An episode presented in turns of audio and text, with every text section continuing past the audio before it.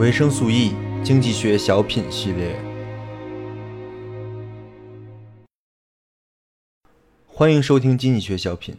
经济学小品是维生素 E 经济学系列的补充节目，将以短小精悍的方式为您呈现节目中未完全说明的一些重要概念。本期经济学小品的主题是信使会。信使会是我们在凯恩斯系列节目中提到的影响凯恩斯思想的很重要的剑桥社团。但是我先说明一下，信使会这个词是翻译来的。如果你用剑桥信使会这个名称去 Google 的话，那你什么都找不到。但是如果说是用维特根斯坦的传里面的翻译，就是剑桥使徒或者说使徒社的话，那他们的奇闻异事也就能 Google 到了。通过这些能够搜到的公开资料，我们可以知道，这个组织最早可以追溯至1820年，当时创办的时候成员有十二个人，正好和基督教的耶稣十二使徒是对应的，于是呢就称自己为信使会。十二使徒这个典故其实很多人都在用，我们可能比较熟悉的是动漫 EVA 里边那个十二使徒啊，所以其实是一个蛮大众的、比较好理解的概念。这个组织刚开始的时候是一个类似讨论组或者说辩论组的组织，活动呢就是每周一次的论文讨论，成员将自己写的论文或感兴趣的文章拿出来宣读，大家对这些问题进行辩论。这乍一听起来很像我们大学里的一些文学社呀、辩论队之类的社团，但是信使会毕竟是不同的，它跟我们的大学的普通社团大概有以下三点区别：第一，信使会是一个地下组织。所谓的地下组织呢，就是这个组织的活动跟成员都是不公开的，至少在二十世纪初是这样啊。但是现在我们肯定知道了。不过现在这个组织还存不存在，成员都有谁，有没有持续活动，我们其实还是不知道。所以说，在某种意义上来讲，现在它可能还是一个地下组织。不过这种组织在中国应该不会出现啊，因为我们知道这种组织在中国是违法的，这个罪名叫做什么非法结社，对吧？那这又是为什么呢？其实我们接下来会讲，一个组织的私密性在某种意义上而言是非常重要的，是可以提高组织成员的自豪感跟归属感的。这是第一点。那第二点呢？信使会入会呢是一个终身会员的制度。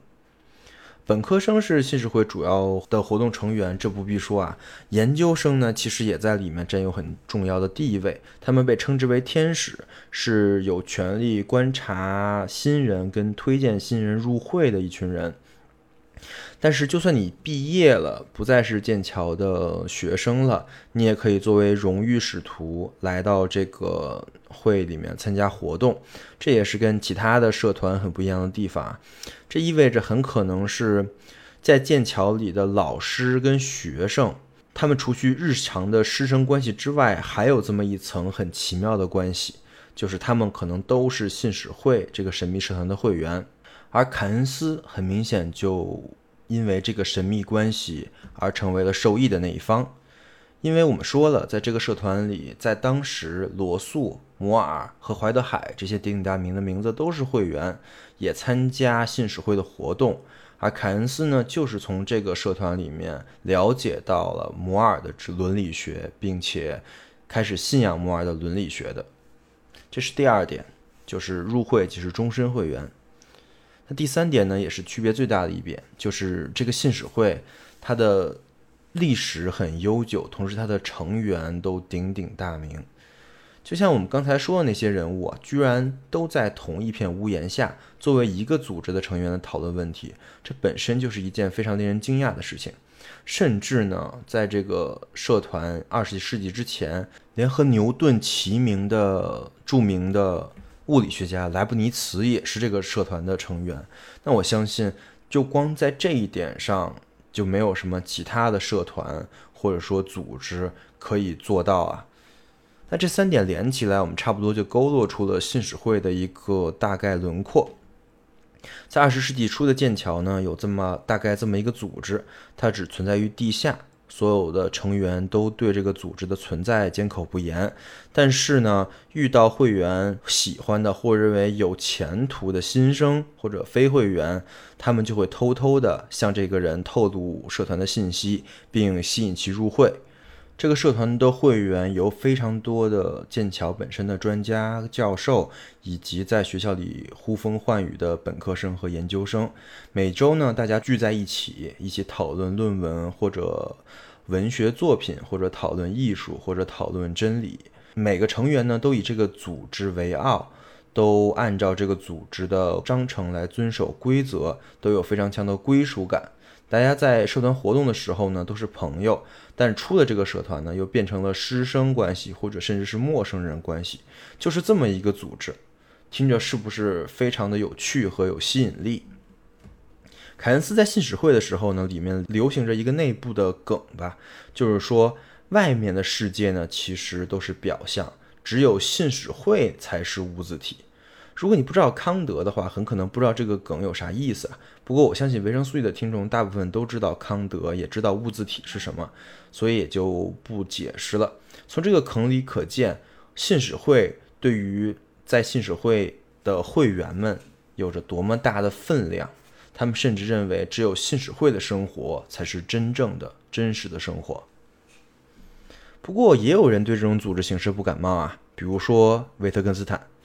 在剑桥的时候，凯恩斯认识了维特根斯坦，他觉得这个人很厉害，于是首先呢想到的就是要把这个人拉到信使会里面。而且维特根斯坦的老师罗素，他也是信使会的荣誉会员。于是，在两方的劝说之下，维特根斯坦就入会了，而凯恩斯就是维特根斯坦的介绍人。但是，维氏只参加了一次活动就退出了，因为他认为信使会里的大部分人都在胡言乱语。整个的活动也是在胡言乱语中进行的，完全没有营养。我们之前在节目里做过维特根斯坦传的导读，而我们的节目后面也会在讲维特根斯坦的哲学。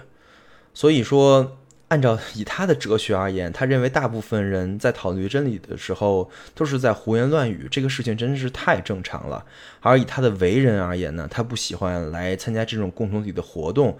也不喜欢瞎凑热闹，也太正常了。凯恩斯跟维特根斯坦其实是可以说是两种完全不同的天才范例。不过要我说呢，当然当然，维特根斯坦自然更加伟大，但凯恩斯则更加符合我们世俗的，或者说大部分人更容易做到的一个目标。我们绝大部分人其实也和凯恩斯一样，是需要一个类似于信使会一样的组织。很难想象，没有信使会的凯恩斯还会不会是我们现在知道的那个凯恩斯爵士？当然，之后的信使会也遇到过危机。在三十年代的时候，信使会为马克思主义渗透了，很多的成员成为了马克思主义者，甚至那个年代那大概十年之间招的新生，绝大部分也自称为马克思主义者，甚至有一些信使会的成员变成了苏联的间谍。但是凯恩斯就像我们在主节目讲的那样，他用自己的理论来抵制马克思主义的入侵，而信使会就是一个小型的，却能让人在公共间空间里辩论和深刻思考的地方。其实我之前，包括现在也也在一些类似的小圈子里做着一些跟信使会一样或者说类似的事情啊，就是跟大家一起讨论一些很有趣的事情。而且现在网络很发达了嘛，很多活动和讨论都不需要像信使会一样，在某一个时间面对面的进行。相反，我们其实可以利用充分的利用现在的技术优势，即使是大洋两边相隔很远的人，也可以按照信使会的方式进行讨论。比如说隔壁的那个电台 DTH 啊，其实就是一个很好的范例。我相信 DTH 的成员们也对自己这个小圈子抱着非常强的归属感吧，就像信使会的里面的使徒是类似的。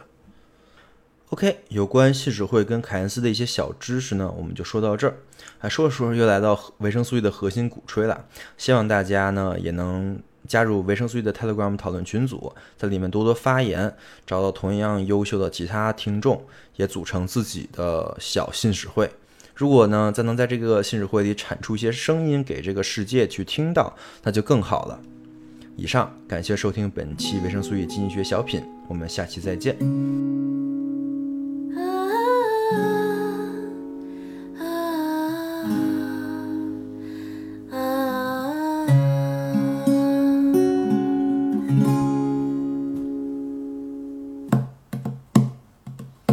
一条小船在。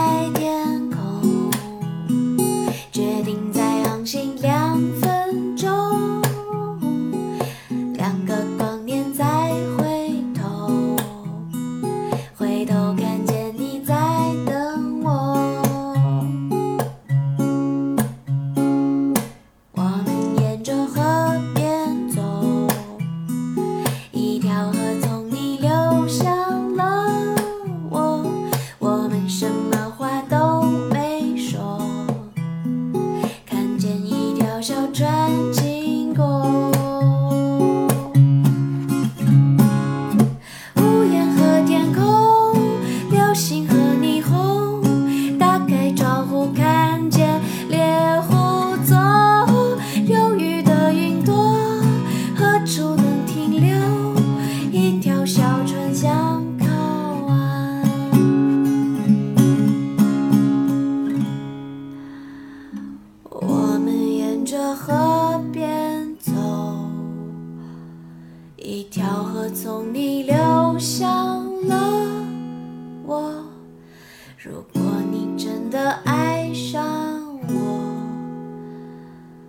究竟你还真正